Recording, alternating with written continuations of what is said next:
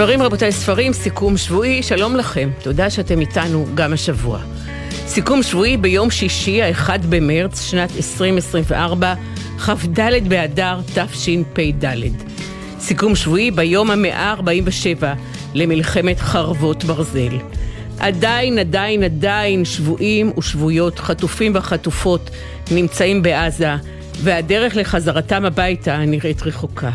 כולנו מתפללים שכולם, כולם יחזרו במהרה בעירי, בריאים ושלמים, עד כמה שאפשר לומר בריאים ושלמים, על הזוועות שהם עוברים שם בשבי. ספרים, רבותיי, ספרים, טכנאי השידור הוא הלל גוטמן, המפיקות הן באולפן תמרה דהן, ובנוסף לתמרה דהן גם מאיה גונן וורדי שפר. אני ציפי גון גרוס. בשעה הקרובה נדבר עם המשוררת, הסופרת, כלת פרס ישראל נורית זרחי, על הספר החדש שלה, כישרון לציפייה. נשמע מפרופסור אמריטוס אמירה רביב על הספר לא איש בשורה, ספר שערך יחד עם, יחד עם דוקטור רונית שלו ודוקטור אתי אבלין, ועם גיורא מורג נשוחח על ספרו קו שבר, שלושה דורות, שלוש מלחמות. לסיום התוכנית המשוררת אגי משעול תקרא שיר מתוך ספר השירים החדש שלה, שירים זה מכשפות. ספרים, רבותיי, ספרים מתחילים. בתוכנית הקודמת, בתוכנית הקודמת של ספרים, רבותיי, ספרים, דיברנו עם המשורר, הסופר, יונתן ברג, על ספר המסעות החדש שלו, שנקרא בין שתי דרכים. אבל בו זמנית הופיע עכשיו גם ספר אחר, ספר נוסף שלו, ספר שירים. אמן הוא שם הספר, והוא ספר השירים השמיני של יונתן ברג. השיר שמסיים את הספר, שמו כסלו. פירות תאנה מוטלים על כביש, הסגול בהם עוד בוער. רוח חזקה עברה וחלפה גם בתוכי. היא פרעה את הצמרת כראשו של ילד אהוב.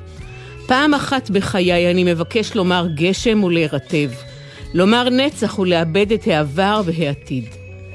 גדר המתכת רועדת ונרגעת, עטיפת ממתק רועדת ונרגעת, בתוכנו ארד תמיד ממשיך.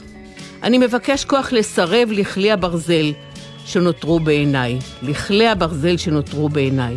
אני אוחז בי תאנה פצועה, סוכר ועפר נותרים על ידי, הסיבוך של המר והמתוק. זה השיר כסלו, השיר שמסיים את הספר, ספר השירים החדש של יונתן ברג, ששמו אמן. ספרים, רבותיי, ספרים, בואו נשמע שיר, כלום לא עצוב, אביתר בנאי.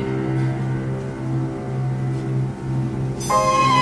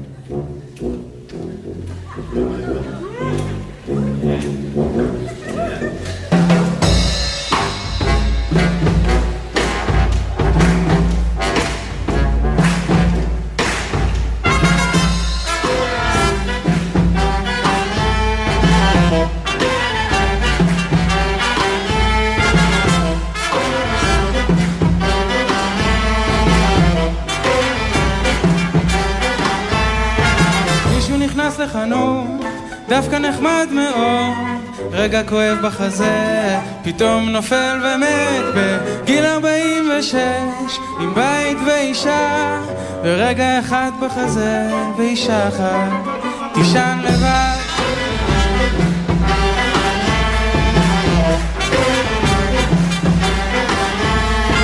מישהי נוסעת בטרם, דווקא יפה מאוד, לא בזמן קיבלה הצעה, היא חושבת שהיא תזכיר כמה שהיא בכתה, כשהנהג את החוצה קרא לה. לנהוג בקומה מעט בוכה חזק מאוד, אבא התאים הדקה וירה לעצמו בראש, וגם מקומה מעל, נוזל לי על החלון, על מה אני חושב הלילה.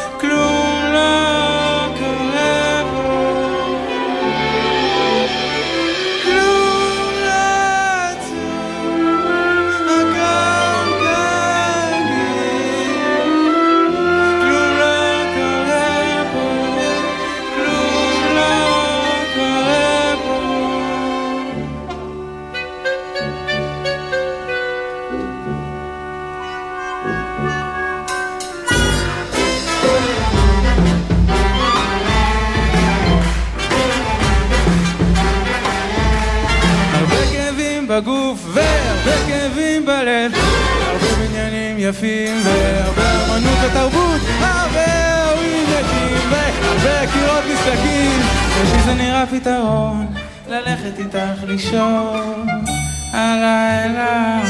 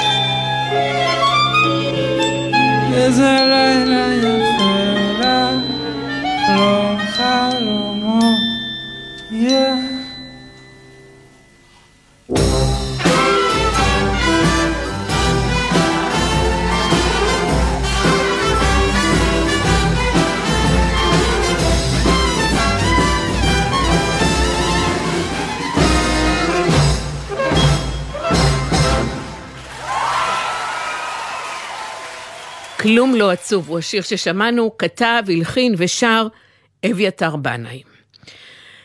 אגב, לרשימת האנשים שמאחורי התוכנית היום, אני מבקשת להוסיף גם את העורכת המוזיקלית גליה זרה.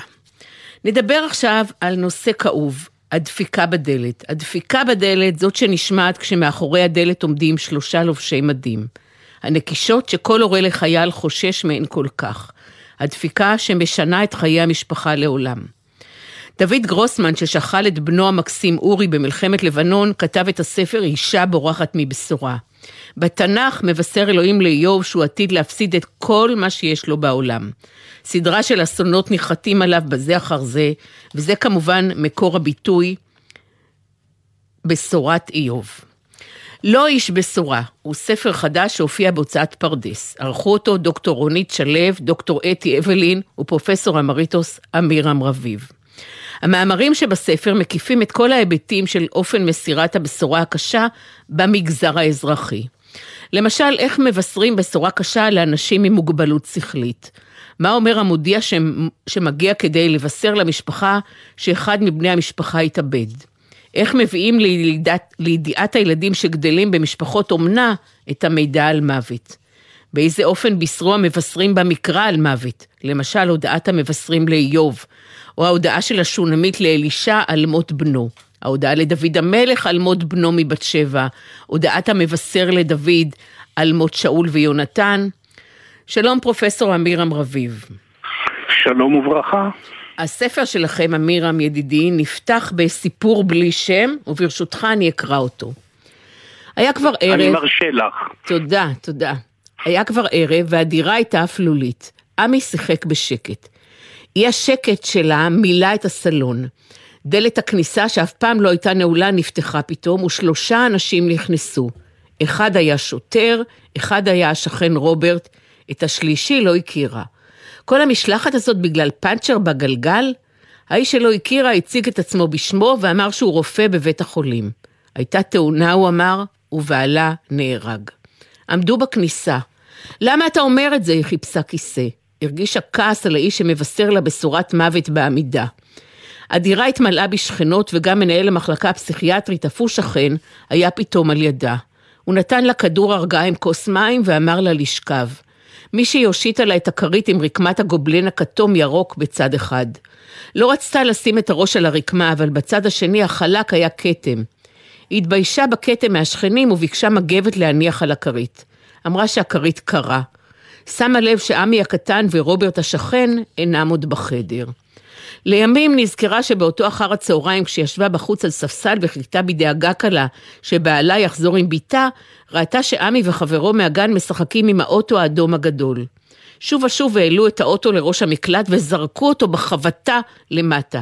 היא הייתה עסוקה בדאגה ולא התייחסה אליהם. פתאום שמעה חבטה חזקה במיוחד. ראתה שהאוטו נשבר. חבל, חשבה בליבה, אבל לא כעסה עליהם. מנהל המחלקה הפסיכיאטרי גחן עליה בעודה שוכבת והורה לה לספר לשני הילדים ביחד ועוד הערב. מיד כשיביאו את הבת הביתה. היא לא סיפרה באותו הערב, היא תספר להם בבוקר, כדי שישנו טוב בלילה. לימים הייתה גאה בעצמה שלא נהגה לפי מצוות הרופא. גם בזמן השבעה הייתה גאה. דמיינה את עצמה כגיבורת סרט. הייתה כמו סלי פילד בסרט שראתה זמן קצר קודם לכן. אישה שהתאלמנה פתאום ויש לה חווה לנהל וילדים לגדל, והיא מצליחה. אמנם חווה לא הייתה לה, אבל המון דברים אחרים ומרפאה שצריך לחסל. אני סללתי לך את הדרך, נהגה אחותה הגדולה לומר לה בילדותן. עכשיו היא סוללת דרך חדשה.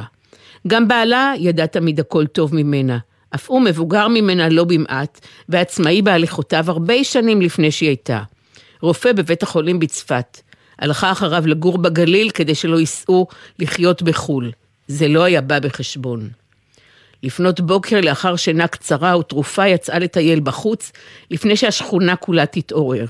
היא ראתה בעיני רוחה זרקור ענק מכאיב לעיניה, ושמעה קולות שבאו ואמרו, אוי כמה זה נורא, אדם צעיר, מוכשר, איזו מסכנה. הם גרו בשכונה מיוחדת על הר כנען, בתים בני שתי קומות ניצבים בצורת חיית, חיה גדולה, ובתווך מגרש ענק לא מטופח. מסביב היה יער. רוב הדירות היו מושכרות לאנשי הצוות של בית החולים. היה אביב, ימי חול המועד פסח, הכל פרח בירוק וצהוב והמון חרקים צרחו ביחד. אף פעם לא ידעה שלפנות בוקר יש רעש כזה בחוץ. ידעה שהילדים תכף יתעוררו.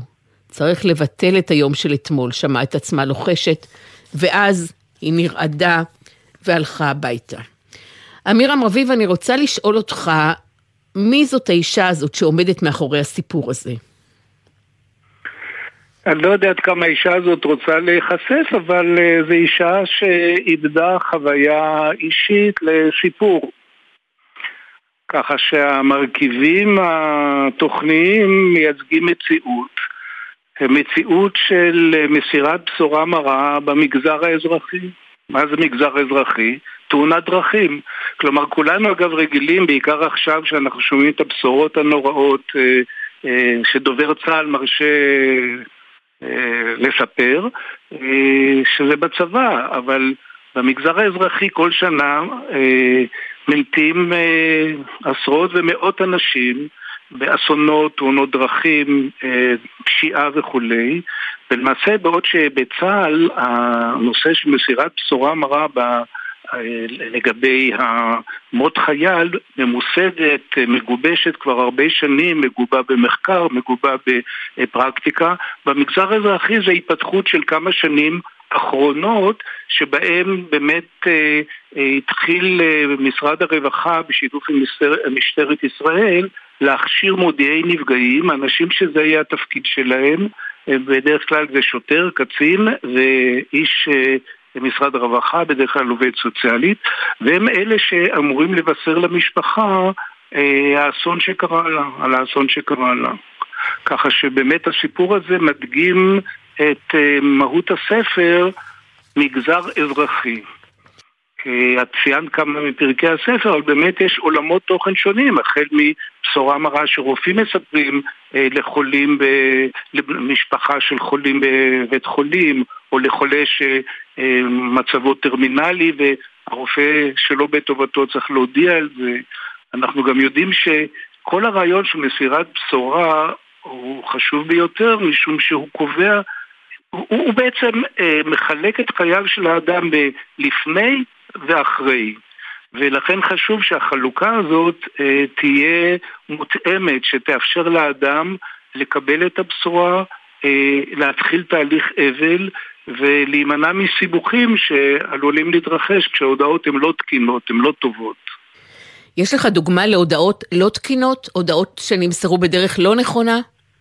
את הזכרת את גרוסמן אה, אה, בספרו סוס אחד, שוב, אני ודאי לא אתן לך את ה... בספר יש לנו כל מיני דוגמאות, אבל אולי הדוגמה המוכרת לכולם היא מהספר סוס אחד נכנס לבר, שבו הגיבור דובל, הסטנדאפיסט, מספר על מה שאירע לו כשהוא היה במחנה גדנ"ע בגיל 14, וקיבל הודעה ממפקד הבסיס שהוא צריך לחזור, לחזור הביתה כי הוא צריך להיות בלוויה. ולמעשה חלק ניכר מההתרחשות הוא הנסיעה שהנהג מנסה לספר לו כל מיני בדיחות עד שהנהג פתאום מגלה שבכלל לא יודע מי מת.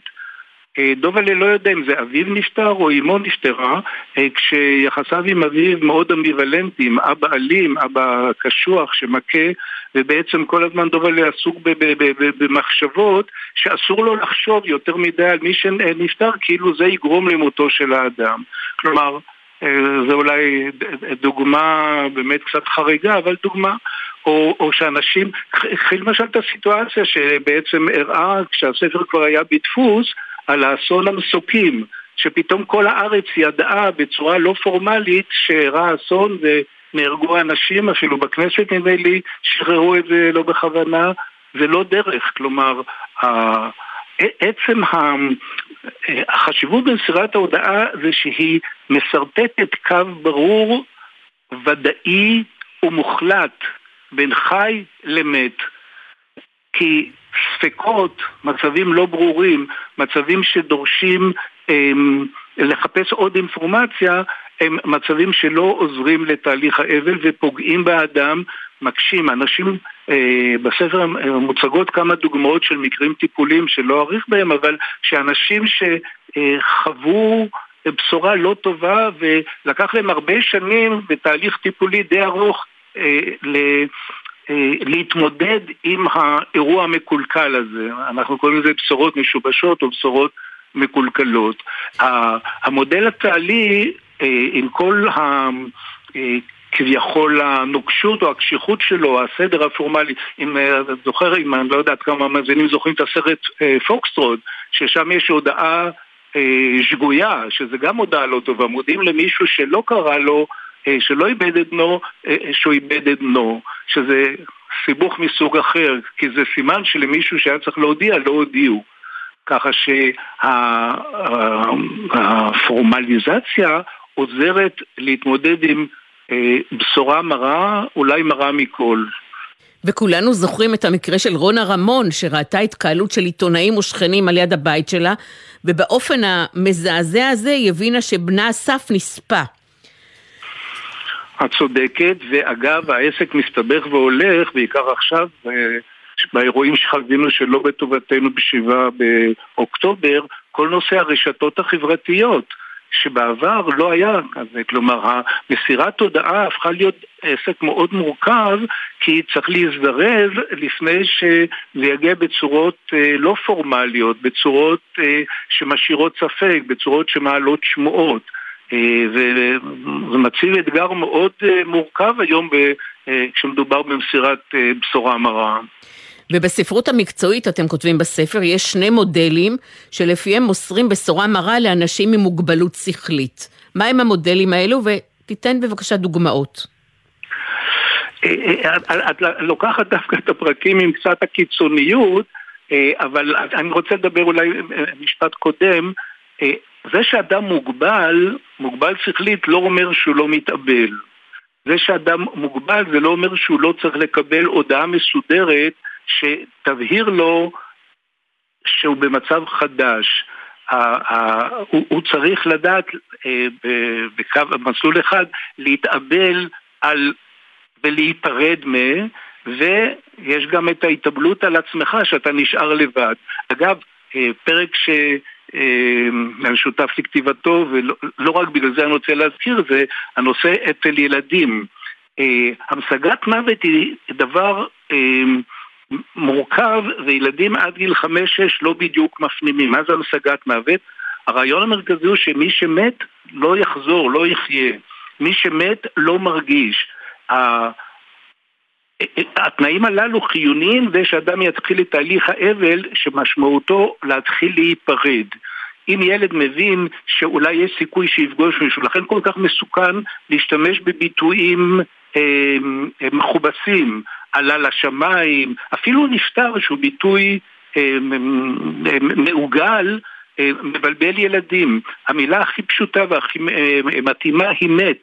כי מת ילדים איכשהו מתחילים לתפוס. עלה לשמיים הופך את העסק למאוד מסובך, הוא, הוא מחפש אותו שם.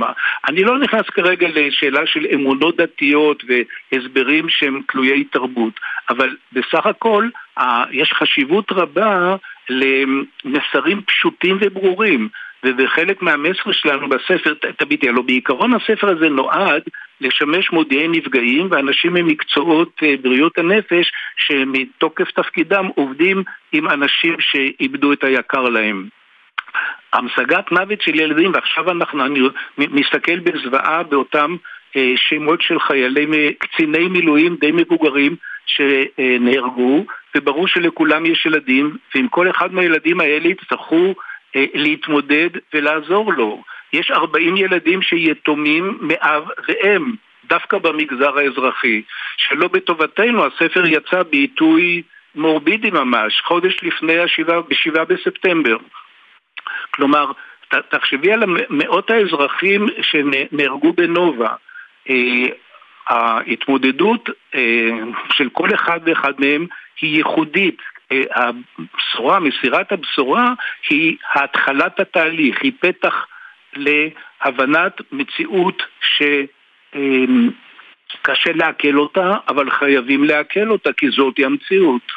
ואני אומר לסיום, כי זמננו כבר הסתיים, שב-1 ביולי 1991, לפני 33 שנה, נפטרה בגיל 41 שרה לדורון, שהייתה חברתי הטובה ביותר באותה עת, היא הייתה שדרנית בגלי צה"ל, הגישה את התוכנית מקהלה עליזה, היא הייתה מנהלת מחלקת הקריינים. ב-1 ביולי, ב-6 בבוקר, צלצל אליי בן זוגו, אודי, ואמר, ציפי, שרה למתה, איך לומר לשלושת הבנות.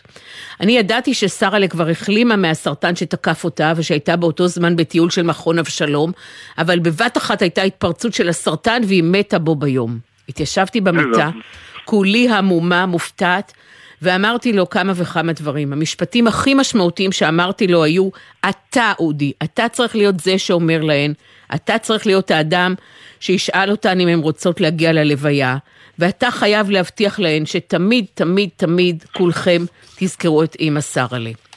כעבור שנה גם כתבתי ספר לילדים בהשראת חייה ומותה של שרלה, ספר ששמו "יש רגעים שאני לא חושבת עלייך", הסיפור מסופר מפי הבת. אז כאמור הספר שעכשיו דיברנו ואפשר עוד הרבה הרבה הרבה לדבר עליו נקרא לא איש בשורה, ערכו אותו דוקטור רונית שלו, דוקטור אתי אבלין ופרופסור אמירם רביב, הוא הופיע בהוצאת פרדס. תודה רבה לך, אמירם. תודה רבה. ספרים, רבותיי, ספרים, מהנושא הקשה הזה נעבור לספר אחר שהופיע עכשיו, כישרון לציפייה. ספר חדש של נורית זרחי, המשוררת, הסופרת, הפזמונאית האהובה, וכלת פרס ישראל לשנת 2021. הספר הזה הופיע בהוצאת אסיה, ויש בו מבחר של קטעים קצרים וגם קצרצרים שאותם כתבה נורית במהלך השנים. יש טקסטים שמשוחחים זה עם זה, לפעמים רוקדים, מבצעים היפוך לאחור, מתחברים, נפרמים, ואם מסתכלים בהם ממרחק, כמו שנהוג להתבונן בתמונות שתלויות במוזיאון, אפשר לראות שהם מתלכדים לפורטרט אחד, יחיד ומיוחד. הנה דוגמה קטנה מתוך הספר הזה, דוגמה שמופיעה בעמוד 39. במשך שנים, מאז הילדות, קראתי כל ספר שנתקלתי בו, וגרמתי להרבה ספרים להיתקל בי. אפילו הצלחתי שיפלו עליי מדפי ספרים פעמיים ובשתי חנויות ספרים שונות, בפוילס שבלונדון ובאוקספורד.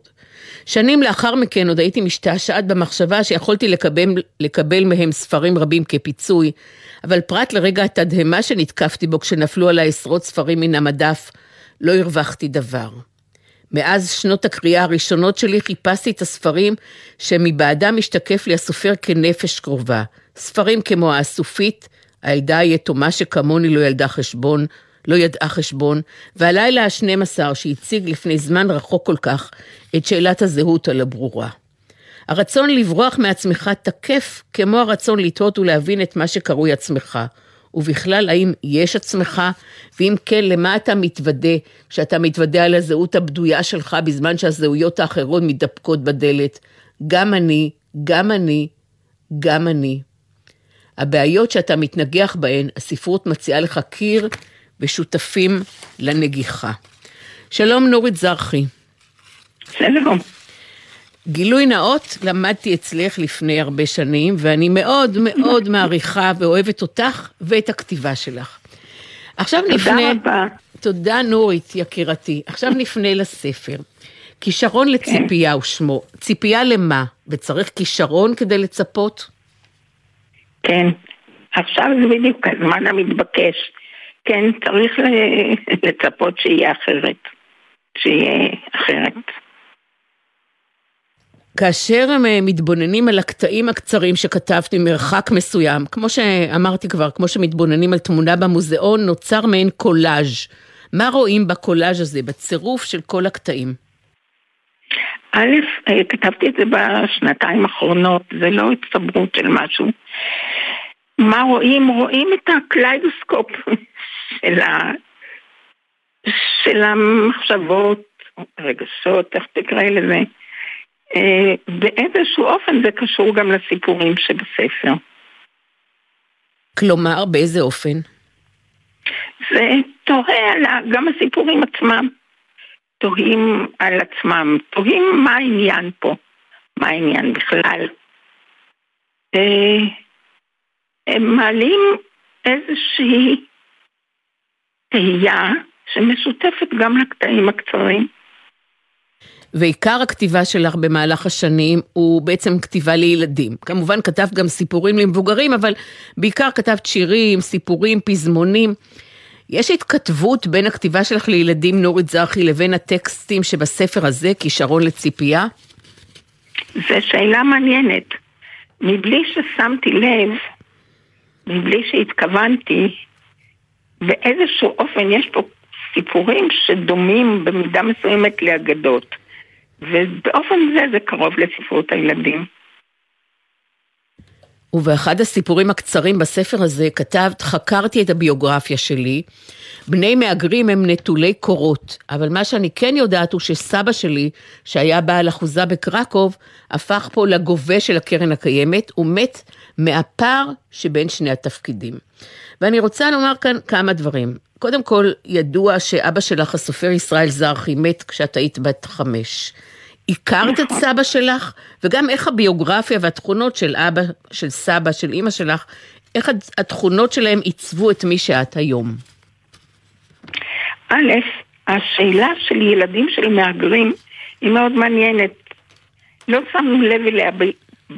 בילדות של הדור שלי. לא ידענו על ההורים שלנו הרבה, לא ידענו על הארצות שהם גדלו בהם. היה מין טאבו כזה, לא לדבר על העבר, לא לדבר על הגולה. מה שקראו לזה גולה, זה היה עולם מאוד מורכב, למעשה זה היה אירופה. אבל uh, קראנו לה בשם הזה כדי uh, להוכיח שכולם צריכים לגור בארץ ובמידה מסוימת להתנער, אם אפשר היה, מהזוועה שתקפה את יהודי אירופה בשנים בעצם שנולדנו, שגדלנו. עכשיו, להיות אומה של מהגרים זה מפה מאוד מסוימת, זו תבנית מאוד מסוימת. באופן מסוים זה קוטע את הקשר בין ההורים, בין הילדים לילדות, לנעורים של ההורים. אני חושבת שאחת הבעיות של החברה הישראלית זה העניין הזה. לא העבירו, לא יכלו להעביר, ולהפך, קטעו את העניין הזה, לא לדבר בשפת ההורים. לא יידיש, לא עיראקית, לא וכן הלאה. שפות, המוצ... שפות המוצא, השפות של המוצא, היו בגדר לא ידובר. כי כולנו רצינו להיות ישראלים, אסור היה להעלות uh, הצגות ביידיש, אסור היה. בוודאי, אסור היה לדבר ביידיש. נכון מאוד. עברית, דבר עברית, היה כתוב בכל מקום. עכשיו עשינו נזק גדול לתרבות היהודית, הישראלית, וחלק ממה שקורה עכשיו, אני לא מדברת על הזוועה, אני לא מדברת על החטופים, אני לא מדברת על המלחמה, אני מדברת על הפילוג הגדול שהיה קודם, וחלק מהעניין הזה, זה תובע את נקמתו, הקיטוע הזה. ואני מאוד מאוד אוהבת את הכריכה של הספר. כיוון שאנחנו ברדיו, אני אתאר אותה. רואים בצילום שישה תרמילים מלאים באפונים, שעומדים זה על גבי זה. הצילום הזה הזכיר לי את הכריכה של חבלים של חיים באר. על הכריכה של חבלים רואים שלושה בוטנים, כלומר אגוזי אדמה, פתוחים בגדלים שונים. כאילו הם מייצגים בגודל שלהם אבא, אימא וילד. תספרי לי, נורית, את הסיפור שמאחורי העטיפה של כישרון לציפייה. א', בחרה את זה מירב שאול שהיא המולית של הספר ובעלת ההוצאה.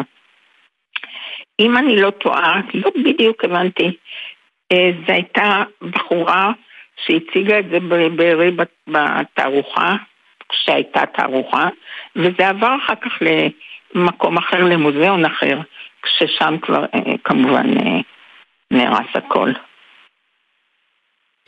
ואת הסכמת לעטיפה, הציעו לך אותה ואת הסכמת. בטח.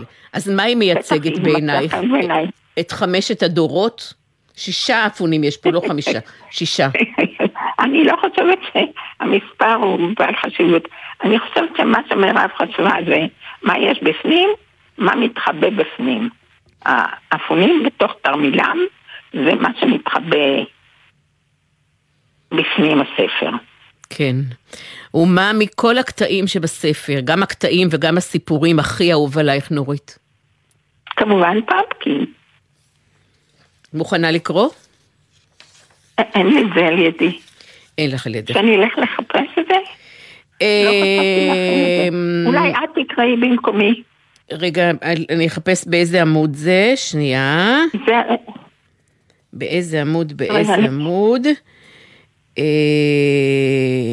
אני לא מוצאת את העמוד עכשיו. את יודעת מה, אני אקרא את הקטע הראשון. לא, אני לא בטוח, הכי מוצלח, זה הכי הצליח פמפקין. הוא גם משעשע, זה נחמד. סומי? סומי? טוב, אי אפשר. בסדר, כן. אז, אז בכל זאת אני אקרא כן. את הראשון, כי הוא נותן גם כן בסדר. משהו מהטעם של הספר, מתאבן כזה. כתוב שם כך. סליחה, רק רגע, תני לי בבקשה את אה, ציפייה לכישרון. אה יופי, אז את תקראי עכשיו את הקטע, נהדר. אני קוראה לזה ציפייה לכישרון. ציפייה לכישרון, כן, כן, כן. כן, כן, הנה היא מביאה את זה. אז נשמע עכשיו את, ה, את כן, הקטע כן, הזה מפיך. כן. כן.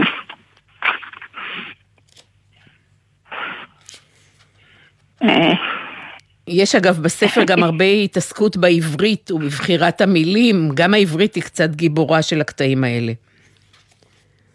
אה, זה נכון. בכלל, אה, העניין הזה של אה, לכתוב עברית, זה גם כן חוויה מיוחדת במינה. תחשבי על זה שאנשים בגיל הורינו, שלא דיברו, רובם לא דיברו עברית, בטח לא כשפת יומיום, כתבו ספרים בעברית ויצרו את הספרות העברית, ובעצם יצרו את השפה העברית. כן. רגע, אני מחפשת את זה, אני לא מוצאת את זה. אה, ובעצם השפה שאנחנו מדברים, מדברים, משתעשים. אה, טוב, הנה אני אקרא. בבקשה. כן.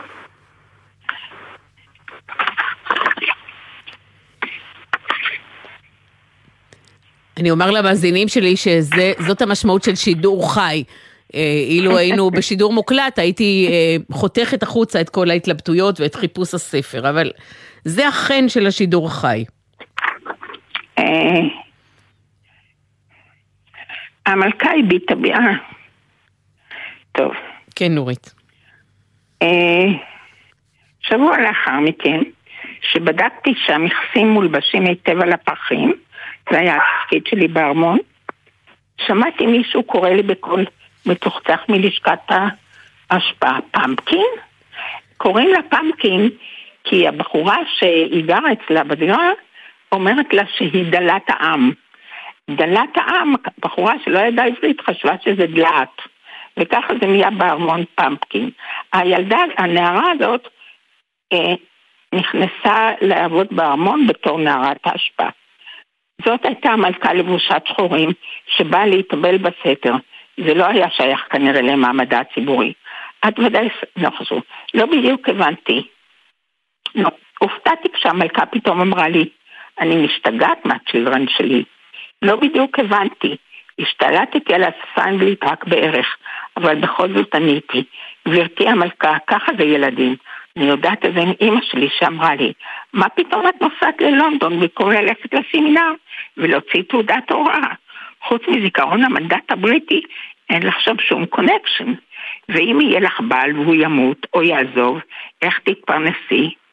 המלכה הביטה ואמרה, אבל פה all of them נסיכים, זה לא כמו other people. אליזבת, אמרתי לה, יש לי ידיעה מחדר ההשפעה, כולם דומים. המלכה הביטה בי, הכרתי את המבט הזה מאימא שלי, חשבתי שהיא תכף תגיד לי, אל תסתכלי בצלחות של אחרים, ואמרתי לה, דישס או ווישס? המכה הבינה מה שהבינה ואמרה, Pumpkin, את באמת בחורה מעניינת, ודי interesting. אבל אין לך שום חוש לענייני מלוכה. בתנאים האלה לא יכולתי להשקיע בילדים. ה prime minister ושר המושבות והגנרלים משתמשים בכל הזמן שלי. אליז, אליזבת אמרתי, את לא צריכה להסביר לי. כמובן שהאידאה קודמת לילדים, אחרת לא היו ממציאים את המוסדות ואת הלינה המשותפת. אני חושבת שמי שלא השקיעו בה בילדות, אין לו קופה להשקיע בילדים. סיפרתי על השיחה הזאת לחברה שלי, כששתינו את הגוד תה שלנו. החברה אמרה, פמפקין, אני חושבת שאת צריכה לעזוב את העבודה הזאת. ההשפעה מדי דמוקרטית, והמלכה היא זניק חד. למחרת שוב חיכתה לי המלכה בלשכת ההשפעה. היא אמרה, פמפקין, אולי כדאי שתדברי עם הילדים שלי, תסביר להם איך נראים החיים האמיתיים. עכשיו, כשדיאנה is gone, they are all broken, especially Charles. You know, להיות השם תופץ אותך בחוזקה יותר מאשר אהבה. לא רציתי להתוודות לפני המלכה, אבל הייתי על פרשת דרכים ואמרתי, דיר אליזבת, אני לא כל כך מומחית באהבה. וסיפרתי לה על כל העניין הכדורסל ואמנון.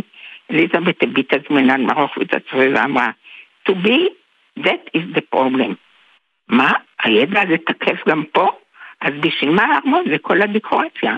וברגע הזה באחת פג כספם של הכפות משובצות היהלומים וגם של המציאות המופלאה שדגתי בהשפעה. הבנתי, מתחת לכל תמיד קיימת אם המושבות, ומשם קצרה הדרך לסמינר למורים. נורית זרחי, תודה רבה על הקריאה, ואני רק אומר בהערת שוליים שיש הרבה מלכים ומלכות ביצירה שלך, למשל השיר המאוד נכון. מוכר, באה המלכה למלך. נכון. בעיניי את המלכה של ספרות הילדים והנוער. תודה רבה. תודה. תודה נורית. כישרון, כישרון לציפייה, ספר שהופיע ממש עכשיו בהוצאת אסיה. תודה נורית, שבת שלום. תודה רבה. גלי צה"ל, ספרים, רבותיי ספרים, נדבר עכשיו עם גיורא מורג. ב-7 באוקטובר 2023 התחילה מלחמת חרבות ברזל. 50 שנה קודם לכן, ב-6 באוקטובר 1973, נפתחה מלחמת יום הכיפורים. שתי המלחמות החלו בימי חג, ביום הכיפורים לפני 50 שנה ובחג שמחת תורה לפני חמישה חודשים. גיורא מורג, שהוא רב סרן במילואים, מפרסם עכשיו את הספר קו שבר. כותרת המשנה של הספר היא שלושה דורות, שלושה מלחמות. גיורא מורג חזר ממלחמת יום הכיפורים הלום קרב. כן, גם הוא חזר הלום קרב מצולק, שזה אומר לילות מסויטים, חלומות אימה. הוא בחר להתמודד לבד עם הטראומה, ורק כעבור מספר שנים פנה לעזרה מקצועית. בכל השנים שתק. רק אחרי 32 שנה מצא את כוחות הנפש לדבר בפומבי על היום ששינה את חייו. וכך אמר ביום הולדתו ה-60, אני קוראת מתוך הספר, לסיפור הבא אמנם אינני יודע האם להתייחס כאל טעות, ובכל זאת הדבר קרה ב-8 באוקטובר 1973 במלחמת יום הכיפורים. אני מפקד על פלוגת טנקים הפרוסה כשלושה קילומטרים מזרחית לגשר פירדן. הפקודה שקיבלנו הייתה לחצות את התעלה ולהקים ראש גשר מעברה השני. אחרי שעתיים של לחימה, רוב הטנקים של הגדוד בערו. קרוב לגשר ספג הטנק שלי פגיעה ישירה ונעצר. נפצעתי, אבל הצלחתי לקפוץ ממנו ומצאתי את עצמי בקרב פנים אל פנים מול עשרות מצרים. אינני מאמין בניסים ואין לי הסבר איך נחלצתי משם ונשארתי בחיים, יחיד מכל הצוות שלי. אבל מאז שוב ושוב אני שואל את עצמי, איך לעזאזל שלחו אותנו לקרב הנורא ההוא? האם הייתה זו פקודה שניתנה בקלות דעת ובחוסר אחריות? האם היה עליי לנהוג אחרת כשביצעתי אותה? האם הייתי צריך לתמרן ולא להסתער ואז פקודיי היו נותרים בחיים? עד עכשיו אינני יודע להשיב על השאלות האלה. מה שאני יודע הוא שהפצע הזה מעולם לא נרפא. היה זה השיעור האחרון שלו, של, היה זה השיעור האחרון שלא נזקקתי בנושא נטילת אחריות. סוף ציטוט. שלום גיורא מורג. שלום ציפי קונגוס. בוא נתחיל ברשותך מתיאור העובדות. מה היה החלק שלך, התפקיד הצבאי שלך במלחמת יום הכיפורים, ומה עברת במהלכה? אני הייתי מ"פ פלוגת טנקים בחטיבה 204, שצופתה לפני התחלת, לפני הקרב אה, ב-8 באוקטובר לחטיבה 460, אוגדה של אה, אלוף ברן. והאמת היא שזה התחיל ביציאה מרפיח אה, ב-12 בלילה, הובלתי את פלוגת הטנקים, נדמה לי שהייתה הראשונה מרפיח לכיוון התעלה. הגעתי לאזור התעלה בבוקר אה, אה, יום ראשון, אה, נעצרתי, הכנסתי תחת רשתות הסוואה והתחלתי להתכונן. ואז עוד, עוד אני תחת רשתות הזוועה, ניגש, פתאום אני רואה ג'יפ עם הרבה אנטנות אה, ליד הטנק, קורא לי אה, תת-אלוף אה, שלימים אה, נודע לי שזה היה דוביק תמרי. דוביק תמרי אומר לי, קפל את הרשתות, סע אחריי, אתה נכנס למלחמה.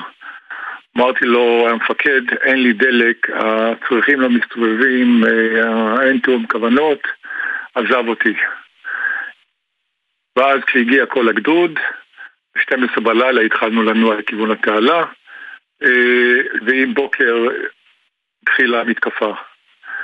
המתקפה אה, בעצם הייתה צריכה להיות מצפון לדרום ולא לחצות את התעלה, אלא שגורודיש אה, סיבך את הפקודה, לא ביצע את הפקודה שקיבל אה, מהמטכ"ל, ובמקום אה, לשטוף את אה, אזור התעלה מצפון לדרום, קיבלנו פקודה להסתער אל גשר הפירדן, ישר לתוך הארמיה השנייה. אה, אני אקצר ואני אספר שהיינו בעצם אה, גדוד טנקים אה, עם 22 טנקים שהתקיף ארמיה שלמה. בלי חי"ר, בלי מטוסים, בלי ארטילריה, כמו פרשים. וכשאני קיבלתי את הפקודה, אני עכשיו ארחיב קצת, קיבלתי את הפקודה, אני הבנתי שאני הולך למהלך של התאבדות. הבנתי שאין לנו שום סיכוי לצאת מהקרב הזה בחיים, ועמדתי בפני הדילמה האם להסתער או לעצור במקום ולסרב פקודה. אני חי עם הדילמה הזאת, עם התחושה הזאת, כל חיי. האם הייתי יכול להציל את אה, אה, חייליי אם הייתי מסרב פקודה ולא מסתער, או אה, שמשלם את המחיר עבור הסירוב פקודה. זו הייתה דילמה קשה, ואני חי איתה כל חיי.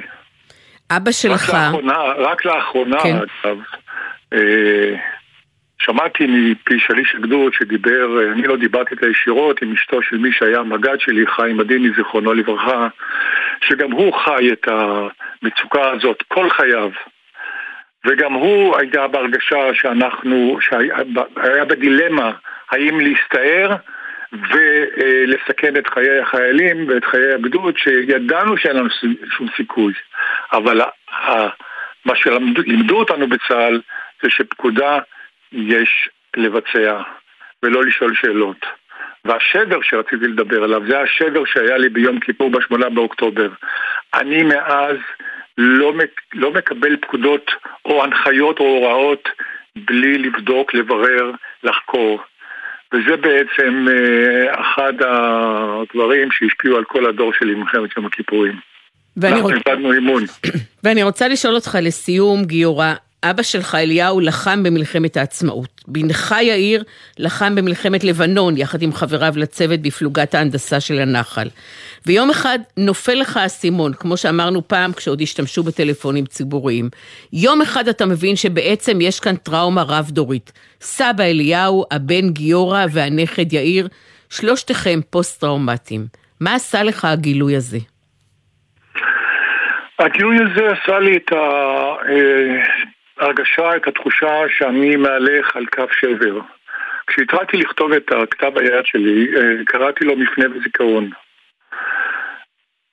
לקח לי 40 שנה לכתוב על מלחמת יום הכיפורים, וכשגמרתי את הפרק על מלחמת יום הכיפורים, על הקרב של השמונה באוקטובר, והתחלתי, אה, והכתיבה עשתה לי טוב, הייתה בשום תרפיה, התחלתי לחזור אחורנית וללכת קדימה. התחלתי את הספר מהאמצע, ואז פתאום הבנתי שהפוסט-טראומה של אבא שלי, שאני לא ידעתי שיש לו פוסט-טראומה, אבל הרגשתי שמשהו לא בסדר.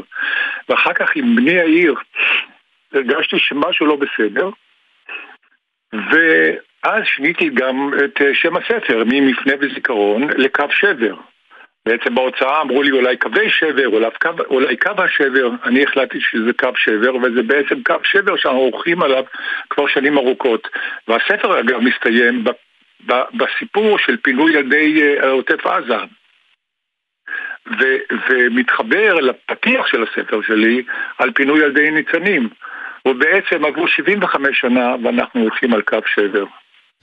תודה רבה, גיורא מורג. בבקשה. קו שבר, שלושה דורות, שלוש מלחמות, ספר שהופיע בהוצאת כנרת זמורה. תודה רבה, שבת שלום. שבת שלום. ולסיום, המשוררת אגי משעול מפרסמת עכשיו בהוצאת הקיבוץ המאוחד ספר שירים חדש, שירים זה מכשפות הוא שם הספר. שלום אגי. שלום שלום. איזה שיר בחרת לקרוא מתוך הספר החדש וגם למה בחרת דווקא בו? אמ, אני אקרא ספר, אה, אה, אקרא שיר שכתבתי אה, מוקדש לחברתי חדווה רכבי, שנקרא נשוחח, אגי נשוחח, זו שיחה בין שתי משוררות. חדווה, גם כשהיא יושבת איתי, היא אומרת נשוחח, אגי נשוחח, וזה מין שילוב כזה של שיחת לילה כזאת בינינו. אז נשוחח, אגי נשוחח. אוי, אגי, פתאום אני חושבת הרגישויות האלה. זמן עובר והנה כלים שלובים עם עוד בדידות. איזה יופי, לא ככה? מכל המחשבות שנפרמות, זה רק חוטים פה, אבל עוד נשוחח. קירות הבית לפעמים כבר מוטות של כלוב מול עיני פנתר, וכשאני קוצצת בצל, אני זאת הבוכה במקומו. אבל גם יש לילות מתעורר אתה מארבע, גחליליות נראות אז כמו ניידים בקיסריה, ומילים שבא לנשק כמו אחו למשל, ששם אפשר להריח פרחים עד שהופכים לזר וממנו לניחוח, בוכים והדמעות מצמיחות עצים שמתמלאים ציפורים, מה אומר?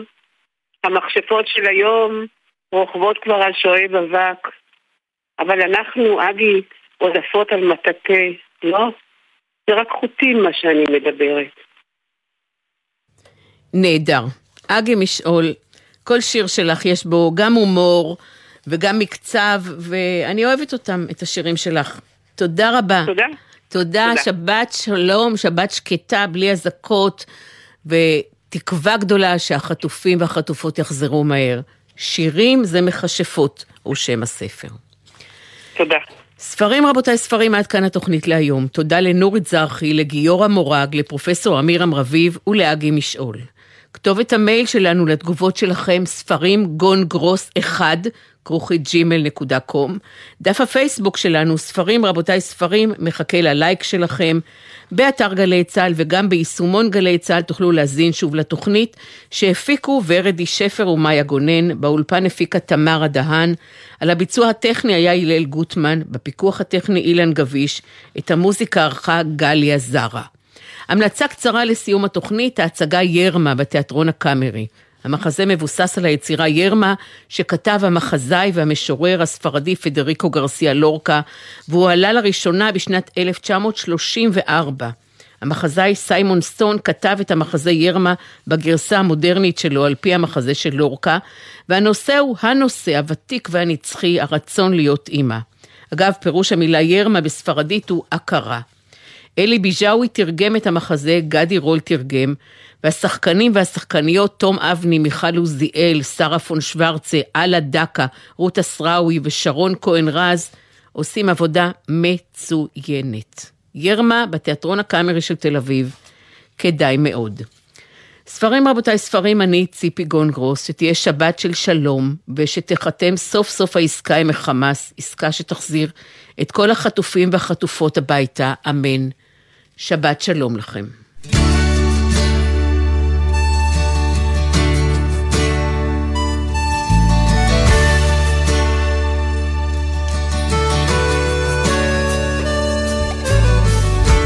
שוב אני מוצץ גבעול, תחת גשר מט לנפול, כשמעליי העגלות בתנועה מתמדת. שוב אני מתחיל לשאול, מה לרצות, מה לאכול, כשהנמלה העניינית אותי מודדת. אחת לאיזה זמן מוגבל, אני נשמט אביון ודל ממרוץ הכרכרה המשתקשקת. נפלט משצף מעגל כמו שוקע תחת גל כשההמולה הסחרחרה את מתרחקת. ואבא תמיד אומר תעזבנו יום יעזבק יומיים. העגלה נוסעת אין עצור קפצת ממנה היום חלפו שנתיים והנה נשארת מאחור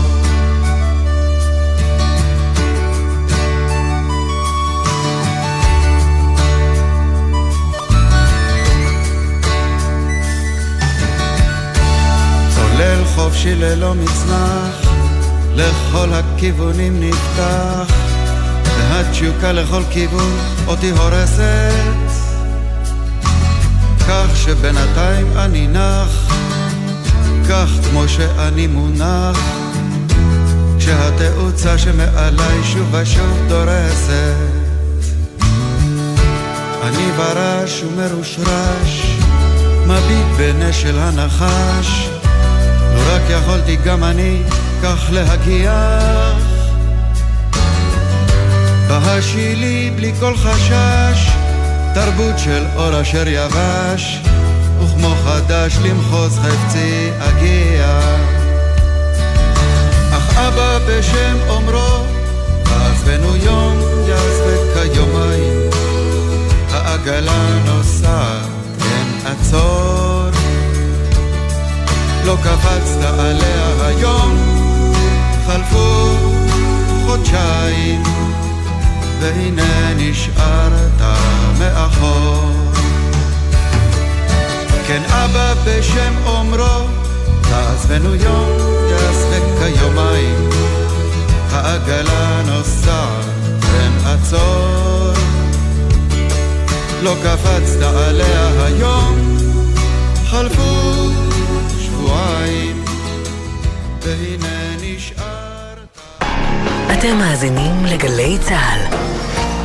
עם מי הייתם רוצים לשבת לקפה? קפה כזה ברגע של נחת, שאפשר לדבר על הכל.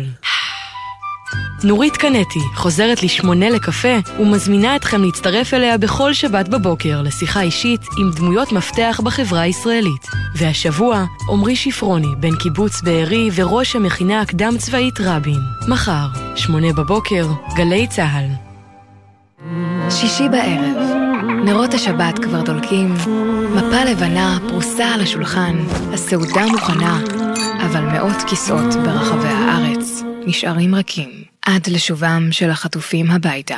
גלי צה"ל מקדישה שעה בכל ליל שבת לסיפורים האישיים של החטופים, השירים שהם אוהבים וההקלטות בקולם, כאילו היו פה איתנו. התשמע קולי, הערב בשבע, גלי צה"ל.